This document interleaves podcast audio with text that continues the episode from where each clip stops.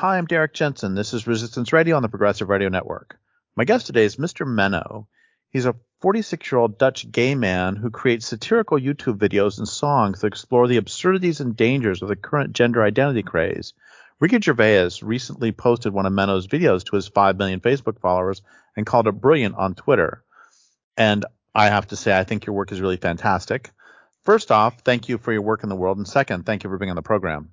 Well, thank you very much for having me. It, it was quite interesting um, when you got in touch because I've watched that clip of yours on on YouTube where you play the the queer theory Jeopardy, um, and some of the students went a bit crazy.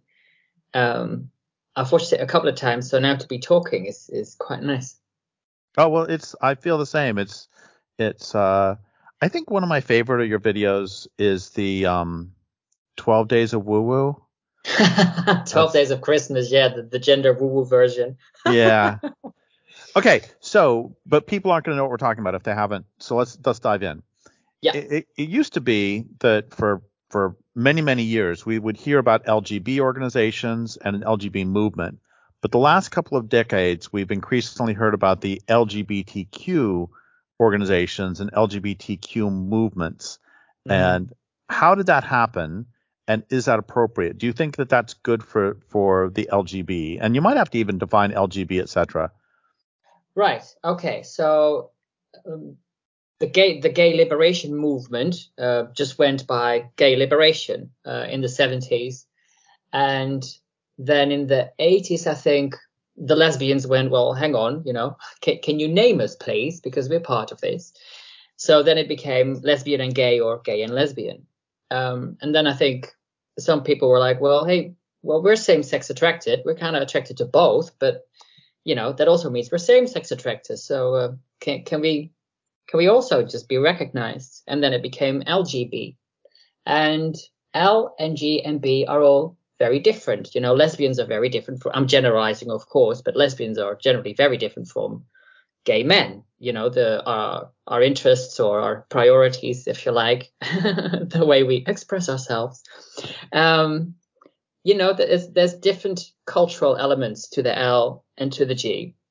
And then you have the b who generally aren't as sort of non-conforming as the gays and the lesbians.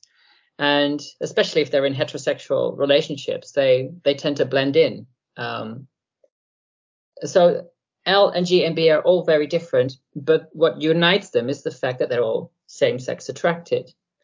Um, I'm still sort of trying to figure out when LGBT became a thing, sort of in you know common parlance, if you like, uh, and who was sort of pushing that? Because by adding the T for trans, which used to mean transsexual, suddenly it's about identity and this is kind of where it gets a bit muddled because you went people talk to me about my identity as a gay man.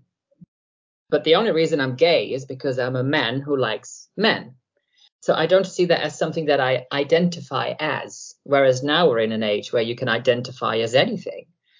And that's where it all gets a bit confusing um, and contradictory uh, because now you have people who are female identifying as gay men, and you have males identifying as lesbians. So you can see that some of the actual lesbians go, well, hold on. Similarly with with you know myself, I don't, I'm not attracted to women. That that excludes, you know, my orientation excludes all women, no matter how they identify, how they see themselves or what medically they go through or want to go through or surgically it's like i don't care. I only like men. Um, and now we're at a point where we have to explain that again and then you get called transphobic when you do. And only yesterday i met a 13 year old girl uh, and her mum and she identifies as a gay boy. And i'm face to face with her and i'm like there is so much I want to say, but how do you do that with a 13 year old in a way that you're you're not coming across like you're being horrible, you know, to a 13 year old? Um, she's obviously reaching for this for a reason, Uh, that's not something I can unpick in a five minute conversation with her or her mum. But I, I, I, was wondering, is there a way that I can sort of steer her away from that? Because you're female. it's tricky, isn't it? Yeah, yeah. Um, a couple directions we could go. One mm-hmm. of them is that, well, I, I, guess I'll just choose one for a moment, which is that mm-hmm. I spent a couple, maybe uh, several months, several years ago, trying to figure out, okay, for a definition to to work, one of the things is it has to be falsifiable. So if I tell you I'm a vegan, and then you say, "What did you have for dinner last night?" and I say ribs, mm. then you can say, "Well, you're not a vegan," because yes. I have gone against the definition of a vegan. Or if if I show you a circle and I tell you it's a triangle, you can say no, it's not a triangle because it doesn't have three sides, etc., etc. Yeah. And I and and let me know if if this is wrong. That I spent quite a while trying to figure out why, if some man says that he's gay, that's different than some man saying he's a woman. And mm-hmm. what I finally came to is that I've known some gay men who were attracted to men, but because they were public figures, they were unable to they, they act they got married to women because yeah. they and and so it's not falsifiable in the same way. And where I eventually came to to make a long story short is that there's a difference between an attraction and a state of being. Is this making any sense? Sort of. well, make, um, well, uh, uh, one trivial example is that I love potatoes, but I'm also diabetic, controlled by diet, which means I don't eat potatoes because they're they convert straight to sugar. I could say to you, I love potatoes, and you could say, Derrick, when was the last time you had potatoes? And I could say three months ago, and you say, well, obviously you don't love potatoes. So it's not well, falsifiable in the same way, but but you've man, explained to me why you can't eat them. So and, that makes sense. Yeah, and so I'm just maybe we should just drop it because I'm I was trying to like I said, I've known some public figures who are whose attraction is to men, but you can't see it in real life, but there seems fundamentally different than a man declaring he's a woman or a woman declaring she's a man. Yeah. I mean, I think of it in quite in, in a simple way. Like I'm a I'm a guy and I'm only attracted to guys and that's it.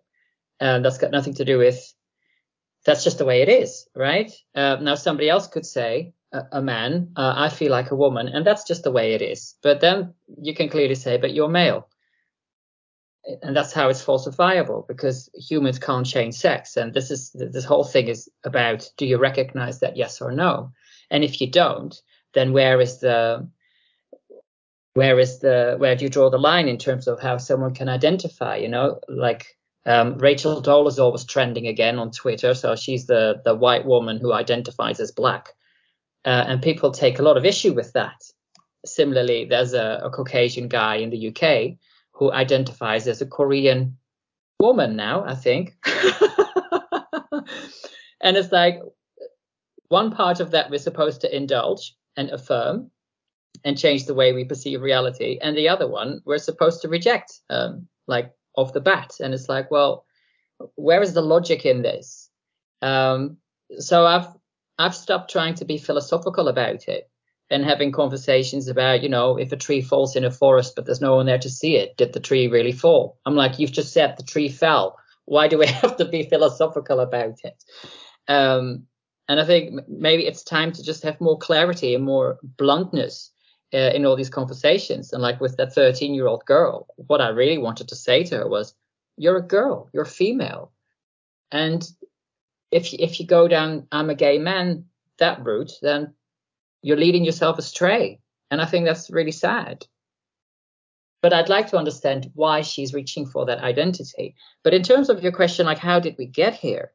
Um, this was actually quite strategic from the the side of some of these men who identify as women. There was a, a document I found from 1993 where um, Martin Martin Rothblatt did a speech at some kind of trans conference in Texas. They did it for a couple of years in a row. And in this speech, he says very clearly, and like it's blatant, he says we need to attach ourselves to the gay liberation movement and to the women's rights movement. Otherwise, we're never going to get what we want. And that's what they did. And they've done it very successfully um, to the point that now everybody's very confused. and, you know, there's been a lot of forced teaming going on, but Jennifer Bilek put it really well once when she said, you basically have a sex denying movement grouped together with people whose rights were based on the fact that they're same sex attracted. So of course there's going to be conflict. So I know some some women who argue that the and I agree with this that the the whole trans movement is part of a backlash against the gains that women have made in in terms of their rights. Mm-hmm. And um would you make the same argument presuming um, you agree with that would you make the same argument about about gay rights? I can see that. Uh, it's not something i've looked into much to be honest but i'm seeing this now when when i post some stuff on facebook or youtube that i get men saying ha ha it's the left eating the left you know like they sort of delight in that. So there's people that think that you know gay has gone too far um, and i'm sure there's people who think that women's rights have gone too far um, so they and they just want to pull it back actually i was on a train uh, just two weeks ago um, I was on my way to meet uh, an MP, a minister of parliament here in the UK, to talk about these issues.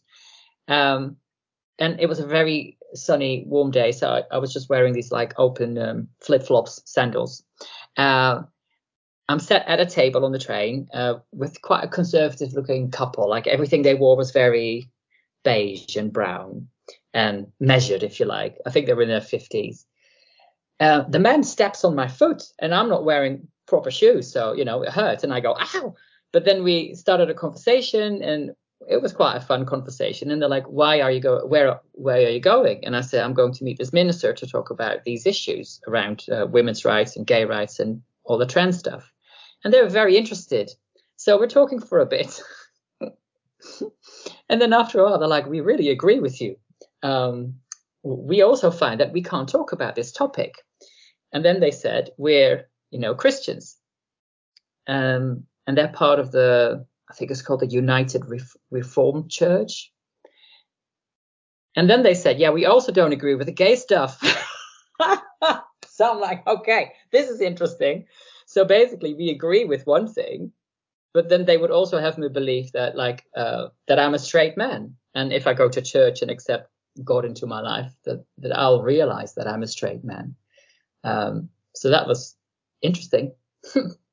well, I guess that's that's where I come to that, that that's where sort of where I end up thinking that it does feel like backlash to me because I've heard from so many women lesbians who are are being called bigots because they don't want to have sex with a man who yeah and it's the same with gay men that they're they're yeah. called bigots if they don't want to have sex with a woman because she identifies yeah. as a man or that, even consider a so-called trans man as a man you know then we're then we're bigots so we can't talk about women can't talk about being female and gay people can't talk about being gay in plain terms without being called transphobes which is um, bizarre yeah that please say more about that because it it I'm sort of flabbergasted. It, it, this and this is it. Uh, like when I first started looking at this, you know, you, you do feel flabbergasted, which is such a wonderful word. And um, and you're like, am I going crazy? Am I missing something? And and uh, you know, a lot of people they message me and they see my videos and they're like, they're asking themselves those questions and they'll say, thank you so much for putting your stuff out there because now I know that one, I'm not the only one, and that two, actually, what we think is just common sense, and it's the others that are kind of losing their minds. Um, and just today, earlier on, I was on, on, on social media, and I started. I'm Dutch, right? But I live in the UK, so um, I'm more used to talking in English than in Dutch. And Dutch to me, well, I always sort of romanticize the idea of the Dutch as being much more down to earth and blunt. and now I find myself having a conversation with someone about this in Dutch. And in Dutch, it sounds even more crazy than in English. like in my own mother tongue, I'm like, do I really have to explain to you what a gay man is and what a lesbian is?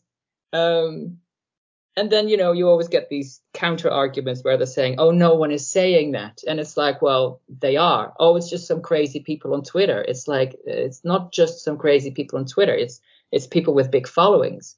You know, there's one guy who's got more than a million followers on YouTube. He posted a video uh, for, I'll put this in a, in a polite way, for gay men how to learn how to perform oral sex on female genitalia. Like, like hello um, and that was watched you know over a million times.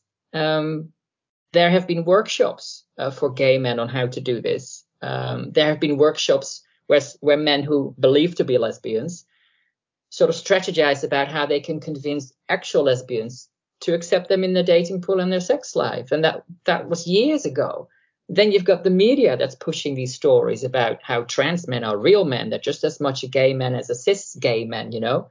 So, and then you have the CEO of the largest LGBTQINBP2 plus alphabet soup, whatever charity in, in Europe, saying that lesbians who do not consider trans women um, as le- fellow lesbians, um, that they're akin to sexual racists. So I'll be trying to un- sort of unpick with my different videos. When did this seep in? And it goes back, you know, at least 20 years. Uh, and it's just sort of slowly been normalized. So now when people wake up, they're kind of like, how did we get here? But it's been a long process. Well, that's why I was talking about.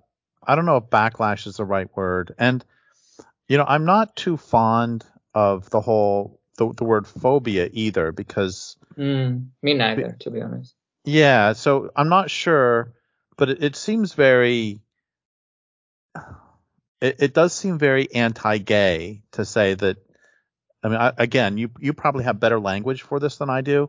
Um it, it seems very anti-gay to to argue that um that men who are attracted to men should should get over it and have sex with women. I, I don't see, except that they were smiling and nice about it, except when he stepped on your feet. I don't see the difference between the, the Q part of this and the Christians then. Well, it's it's just it's we're now getting it from both angles, right? We're still getting it from those, and obviously there's many different Christians who have many different views on this, but the ones who do believe that it's wrong, they've always been quite uh, clear about telling us.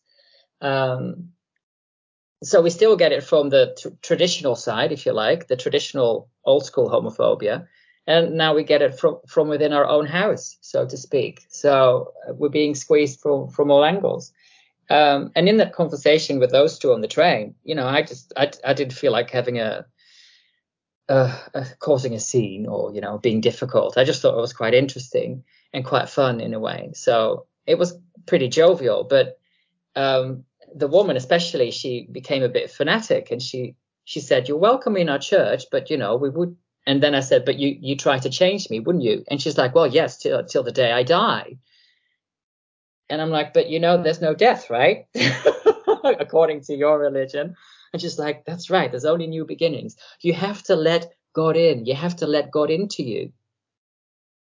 And i thought how is that different from you know the the TQ plus side of our so-called lovely, wonderful community, trying to tell me that lesbians have penises and gay men have vaginas. It's and then she she kept you know we have the mantras trans women are women, trans men are men, non-binary is valid, and she kept coming out with her mantras, which was uh, God is real and God is right. She kept saying that. Even when I, you know, when I when I got up to leave, she said, God is real, God is right again. And then I said, You forgot one. She said, What? I said, God will help you see the light. You know, I said, Make a bit more of it. And at one point, she tried to kick me because uh, when she said, You have to let God into you, I said, Oh, I love letting a man into me. and she and she tried to kick me under the table, but she kicked the table. So she went, "Ow! Did I catch you? Uh, did I get you?" And I said, "No, no, you kicked the table." And she's like, "I wanted to kick you," and I'm like, "Well, that was God protecting me." so you know. and she said, "But that was horrible what you said." I'm like, "I don't know what you're talking about. I just said I, I, left a man into me, you know, into my life. I don't know what you were thinking, but you know, just messing around a bit." Um, yeah. So it, your your videos are delightfully funny, and um, is, is this uh is this primarily just because you're a funny guy, or is this also uh, humor? Uh, is is this also strategic? That that humor, like oh, oh I'll say this. I, right now, I'm listening to a zombie apocalypse book that is um, talking about how we're killing the planet through our addiction to uh, screens and like okay. at one point, I'm not going to ruin anything about the book, but at one point, somebody wants to trap some zombies, so they they put a cell phone at the top of a greased pole, and then all the zombies are like mobbing the greased pole trying to climb it. And right. Um, the point is that she's making some really good points. She, the author, is making some really good points about so- society's addictions, but she's doing it in a really funny way. So yeah. again, is this just because you're funny and this is who you are, or is this in addition? Do you think that humor is really important to try to? I guess the the I'm gonna I'm gonna pretend I'm from England for a second. To is it take the piss? Yeah, to take the piss. Yeah. So I've always been a big fan of that. So what I do is not necessarily strategic. I'm not a very strategic kind of person. I just do whatever I come up with. You know, I have an idea and then I run with it. Um, and even as a child, I was always um, I used to draw lots of cartoons uh, or write little stories that were always, even from a very early age, kind of piss takes on what I saw on TV, like Dynasty, you know. So I wrote this little story about Joan Collins and Krystle Carrington. Um, or I take something I see on the news and sort of turn it upside down. So irreverent kind of stuff. And so that's always been part of, of my nature. And I think I have a twin and she's quite similar that way. Um, so I, it's just applying that to this particular, you know, to all this gender crazy stuff. Um, so I started looking into this in about 2019 when I started thinking well, something's up, something's off. Went down the rabbit hole. Was quite horrified by what I found. Um, and then I just put a song out about pronouns, you know, to the sound of music, um, do re mi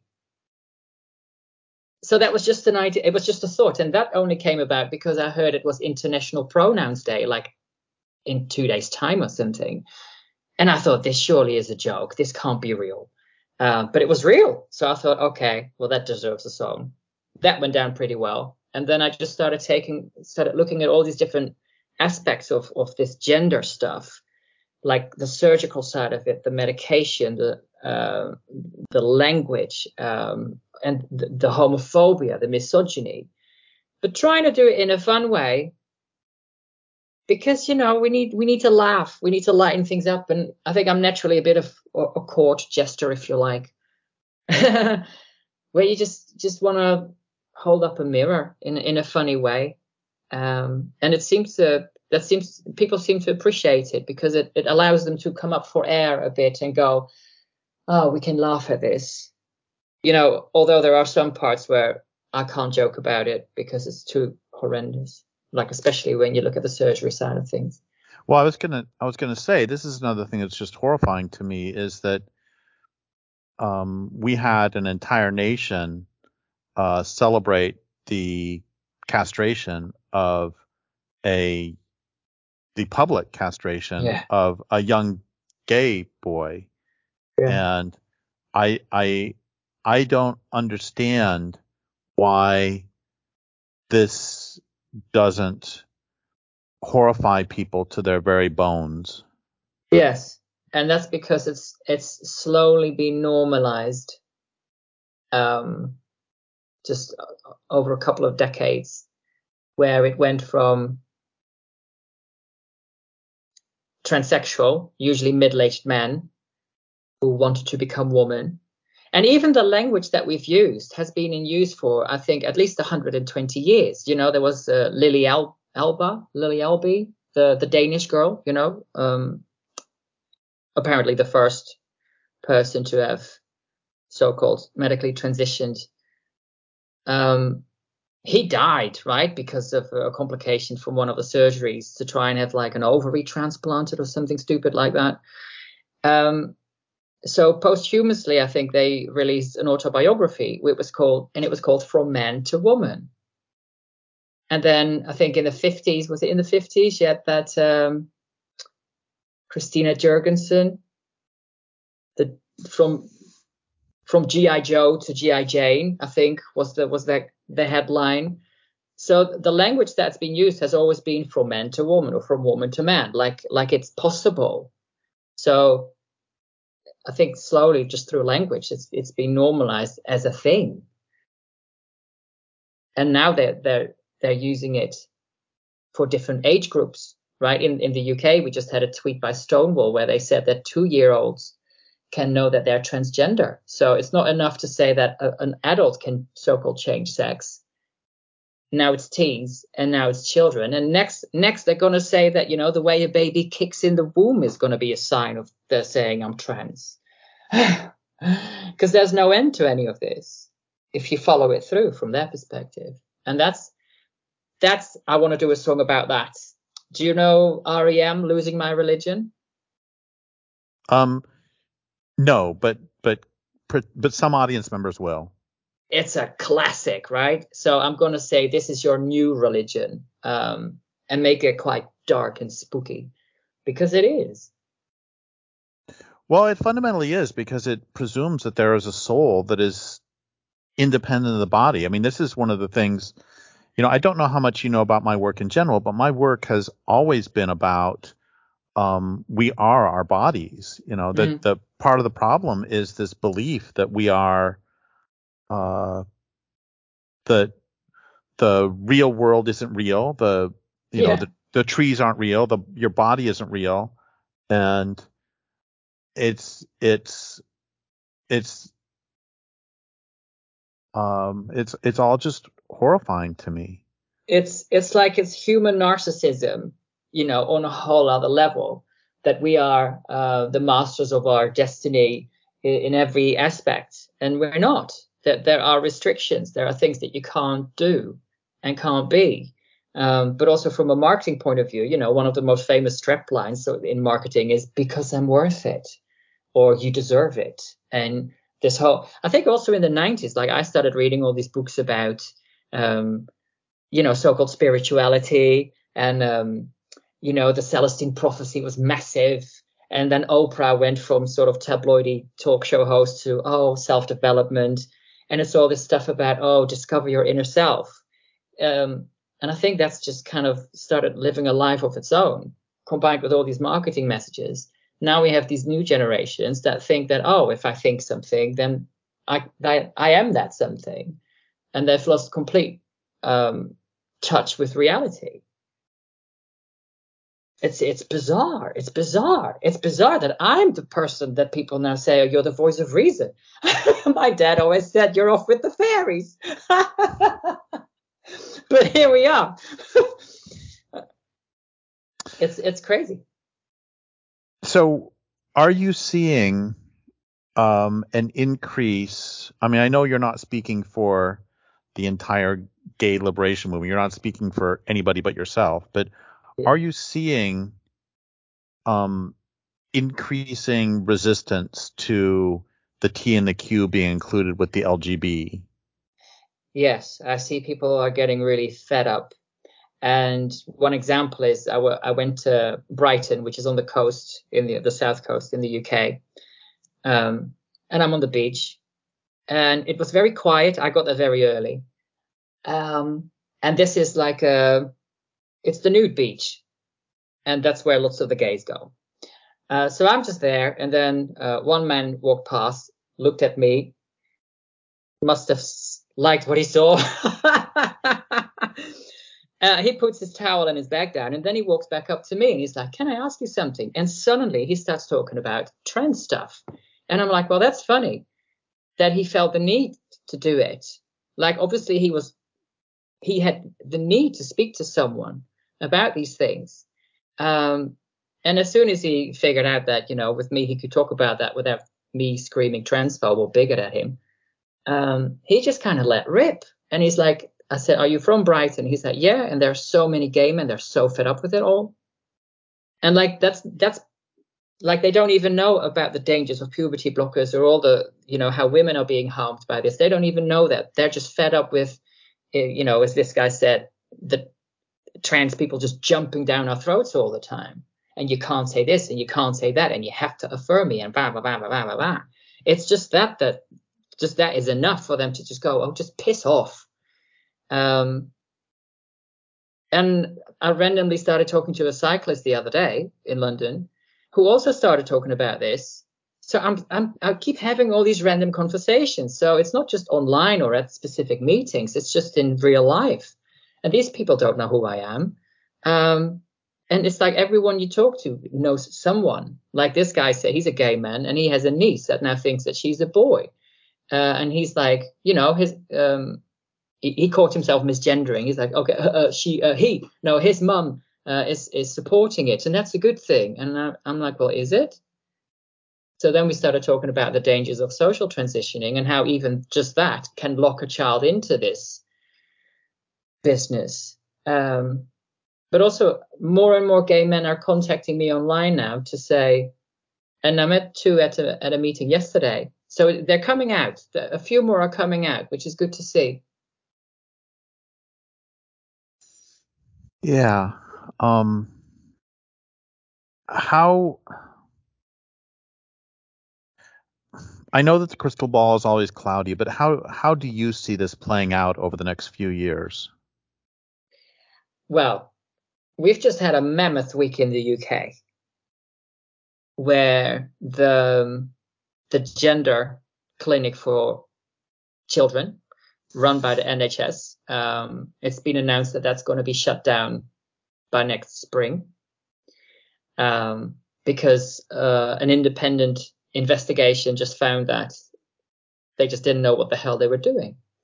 Um, that it was it's a dangerous place. So they're looking at implementing a completely different model now, where these services are going to be part of child mental health services rather than a standalone gender clinic. Um, so that's good news. We're also seeing how, in terms of puberty blockers, in Sweden, they've now said, you know, and that used to be seen as the gold standard in terms of so called transgender healthcare.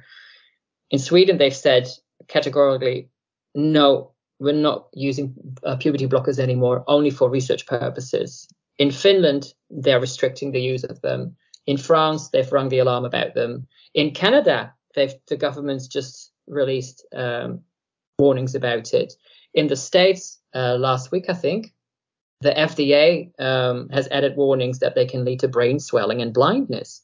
So I think what we're seeing now is from a medical point of view that people are realizing, hold on, something's really wrong here and we can't do this. This is not ethical. Um, and I'm hoping that that will be quite, that will have a snowball effect that will cascade quite quickly. Because if you just come it from the purely scientific evidence based angle, then they can't say you're a phobic this or phobic that, hopefully. Um, oh, and then you so, wanted to, I'm sorry, go ahead. So, so, I'd like to think that we're going to see an acceleration of this, especially because on, on TERF Island here, um, things are happening so quickly now. You know, we might get a, a new prime minister. Well, we'll have a new prime minister in September. I think it will be announced. Um, and both of the candidates for that are very much about knowing what a man and a woman is and protecting, um, affirming what biological sex is and what it means in law. Now, obviously, we don't know if they're going to follow through with that, but I think they will. Um, similarly, we're seeing in sports. Uh, thank you, Lia Thomas, for peaking the world. we're seeing a, a rollback in, in sports. Um, uh, in, in English rugby has just announced no more males in the fe- in female rugby, whether it's grassroots level or elite level. Um, no matter how they identify or see themselves. Uh, what else did we happen? And then the stuff about freedom of speech, which um, and what you can say, what you can't say, and uh, what you're allowed to believe, and that you can't be coerced to believe in all this gender stuff. Um, and we've had some um, bills around outlawing conversion therapy for gay people, where they wanted to piggyback um, and also outlaw so-called trans conversion therapy. But I think that's that's going to be kicked into the long grass now because of all this medical stuff that's come out. So I think what I'm hoping for is in the next year a huge shift back to common sense. And in a, in an email before the before the um before this interview, you you mentioned Allison Bailey. Do you want to bring people up to speed on that? Yes. So Allison Bailey is a barrister in the UK and she is a black lesbian. And she worked for uh, it's called a, a, chambers, you know, where where barristers work. They're essentially self-employed, but they're part of a chambers.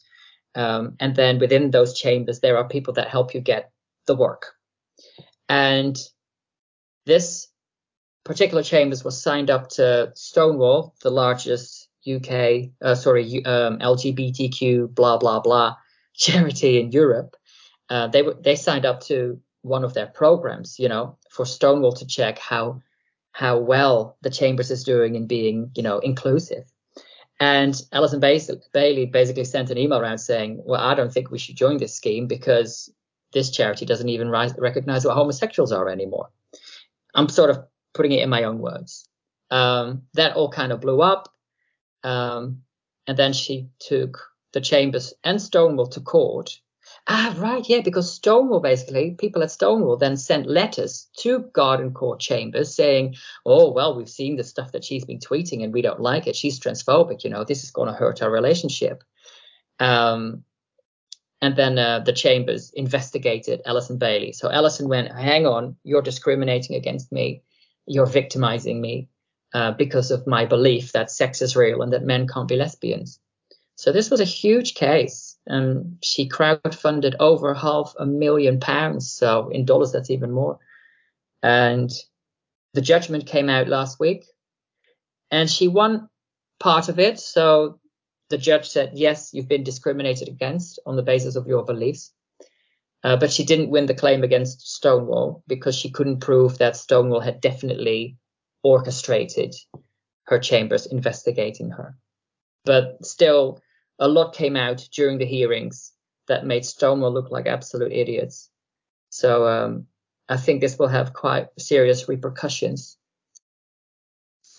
So I'm going to say this, and then if you can give a little bit of background on Stonewall, that Stonewall has always seemed kind of like uh, um, in all those like Scorsese movies or you know the the the mafia movies where you have the protection racket. You know, it's like you need to uh, come in and do this, or uh, something bad might happen to your store.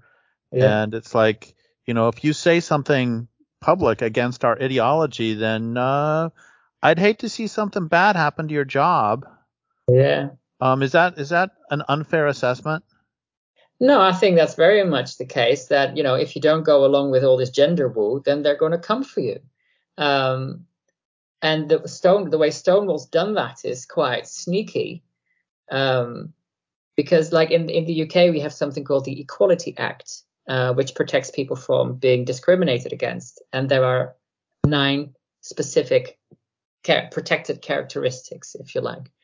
And they seem to interpret that as if gender identity is one of them. And on that basis, they're pushing stuff out to all these businesses and public bodies that sign up to their scheme.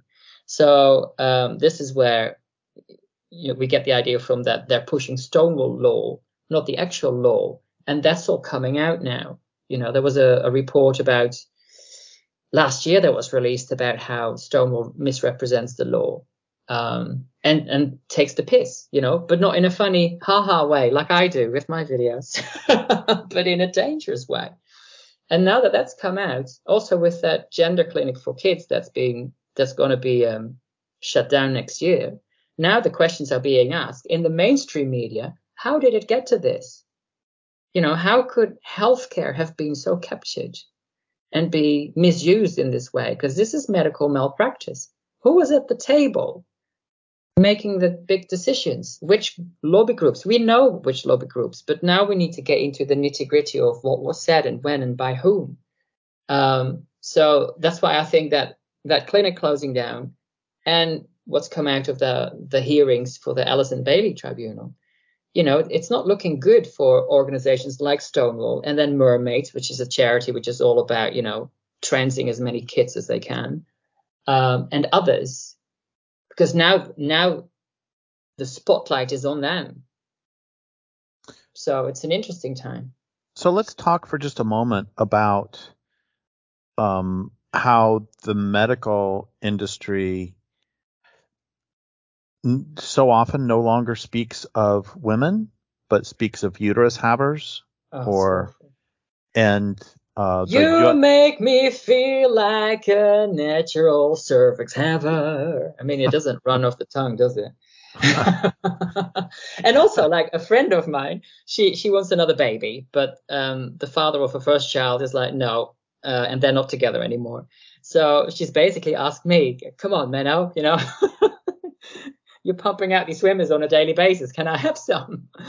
Um, and I thought, well, I don't know if I want to go down that road, but I did get curious. I'm like, well, at first I want to know if, you know, if it's good stuff, you know, is, is it good? Are they good quality Olympics style swimmers or is it just like someone floating in a pond somewhere? Um, so I found a website so you can buy a test and test your, you know, stuff at home. And this didn't use the word man or male. It talked about humans with sperm. And I just thought this is, you know, obviously men uh, and the language around being male isn't being eroded in the same way as women's language, but it's starting. You know, here's, here's a full blown website talking about humans with sperm. I mean, imagine if I was to, you know, make a donation, put it in a cup and give it to my friend. She pops it in her handbag. Then she is a human with sperm. yeah, you know, it doesn't make sense. Just say male. It's all this. It's and this is where you see how how far how it's just spread, and it's sort of everywhere. All this sex denial, this reality denial in language. It's so sneaky and subtle. Um, that's how they try to normalize it.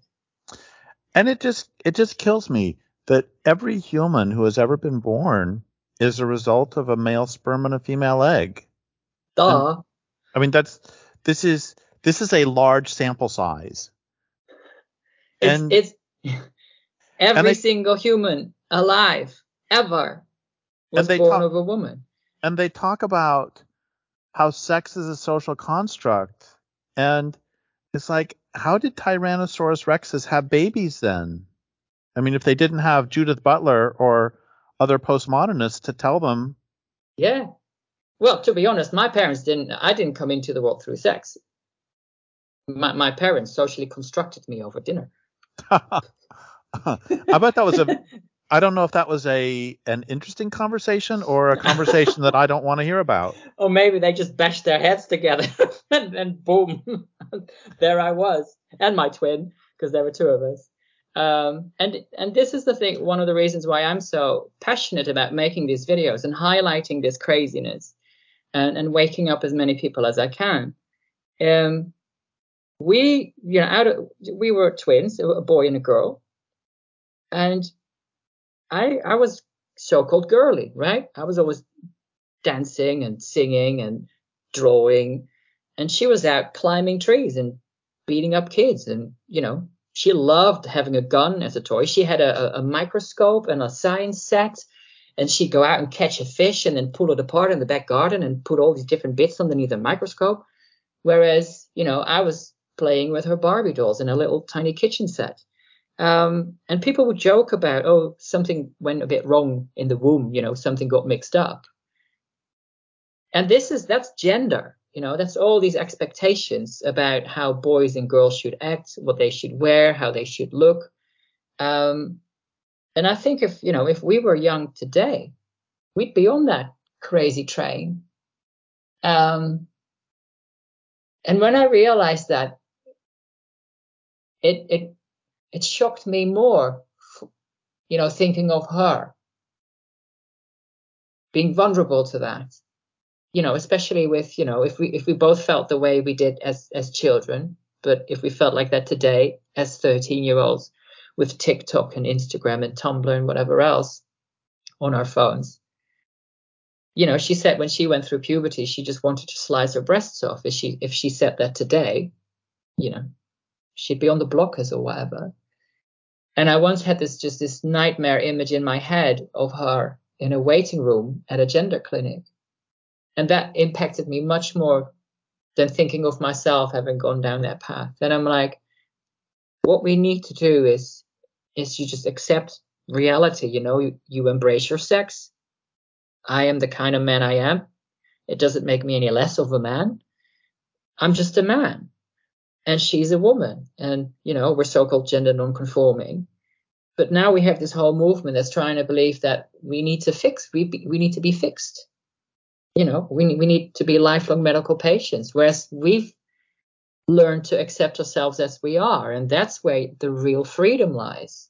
So i see gender as something very harmful and hurtful. I, I see it as you know you're locking yourself into a prison whereas they're saying this is the key to freedom. And i just i, I can't i can't go along with it. Well i'm going to say something just terribly bigoted now which is that i strongly believe that a little boy who loves to play with barbies and kitchen sets should be loved for being a little boy who loves to play with barbies and kitchen sets and a little girl who loves to play with microscopes and um, climb trees and likes to play with guns should be loved for being a little girl who loves to play with microscopes and climb trees and play with guns. I, I, oh I'm, I'm, I'm, I'm, shocked by your bigotry. this is all sorts of phobic, Mister Mister Derrick. Well, isn't it just? I mean, this is the thing that this is one of the things that just kills me is that mm. is that that is actually considered bigoted, and I, I'm I'm kind of even though I am inured to how crazy that everything can be out there, that still strikes me as just extra special crazy.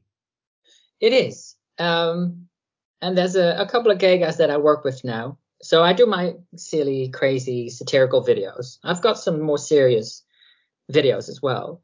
But now I work with a bunch of guys. We've set something up called the Gay Men's Network, where we're focusing specifically on advocacy for gay men. Um, because we're, we we don't know about lesbian stuff, we don't know about bi stuff, or you know any of the other stuff. We're just focused on the gay stuff. And we've had a few meetings with ministers already, which is really good.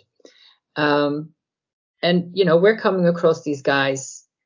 You know we we know what it's like to deal with the whole shame around being gay and how that can eat away at your soul, you know, and how it can make you go down certain paths in order to try to deal with that. Some guys go down, you know, the drugs route. Some guys go down having crazy sex all the time route or hedonism.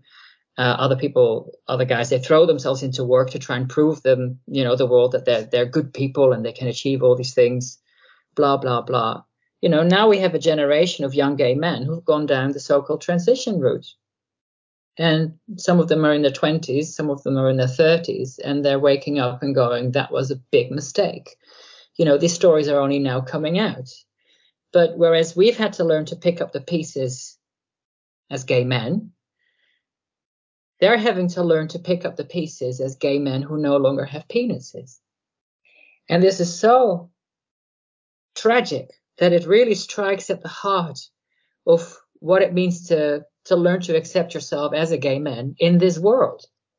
Um, and I'm so angry with the gay men who run various media outlets who are only pumping out these woo woo stories and all this gender stuff.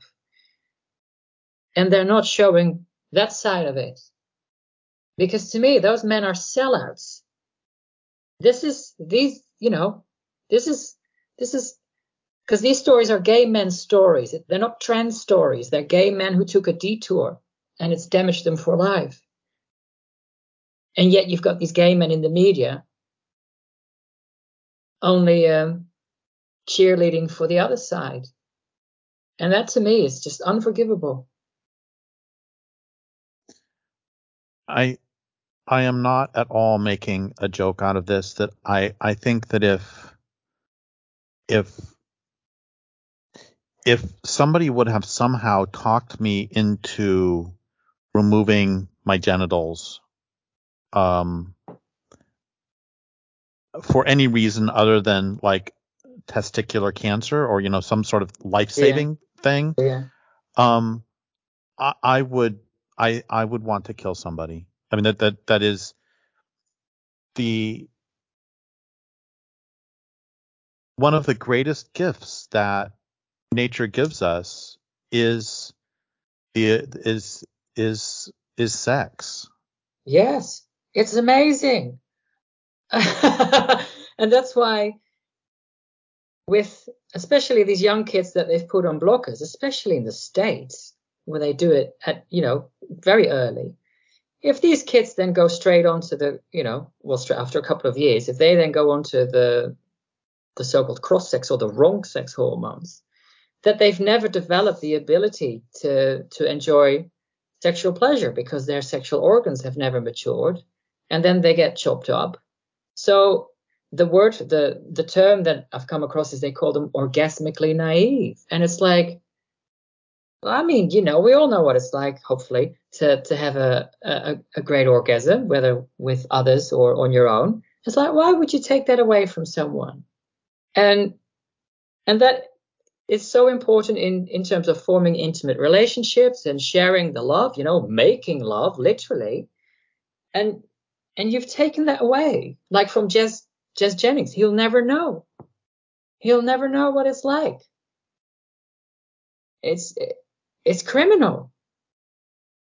But when we talk about this, they call us pedophiles because they're like, why are you thinking about a 12 year old's ability to orgasm? You know, they, they spin it that way. And it's like, oh, But one of the good things that's come out of this, I guess, on a personal level, I mean, I've oh, obviously I'm a gay man, and I like being intimate with men. Not all of them, but some. I've never loved it more than now. It, it's so it's so life affirming now. We're just like, this is real. This is a man. So how I won't go into any more detail. Um, so th- this is we're running out of time. Yeah. And not just because we're talking about sex now. Um, uh, we're running out of time. How can people uh, watch your videos, learn more about your work? Um, well, they can find me on YouTube. My channel is called Mr. Menno, and that's just M R and then M E N N O. So Mr. Menno. I'm on Facebook, I'm on Instagram, and I'm on um, YouTube. And so they can find me there if they want to have a video um, as an entry point that shows my sense of humor. A good one would be in the ladies. So Mr. Menno in the ladies YouTube. Oh, that was that was the first one of yours I saw. Oh, okay. See, that's one of the ones where I thought, is this going to? I mean, not too far for for for my liking, but you know, in terms of getting banned or, you know, it's quite in your face. Um, and I think that's a really good example of how you take something so dark, but you give it a, a twist that allows people to to laugh and to have some fun with it. So yesterday I was at an event and then some women came up to me and are like, "Oh, can we sing in the ladies together?" So we did, you know, and it makes them really happy. They took a video. Um, it, it gives people so much, so much relief. And then I'm really, this is going to sound sanctimonious. I'm just really honored to play that little part in this crazy craziness. Well, thank you so much for for that, and thank you for all your great work in the world, and thank you for being on the program. And I would like to thank listeners for listening. My guest today has been Mr. Menno. This is Derrick Jensen for Resistance Radio on the Progressive Radio Network.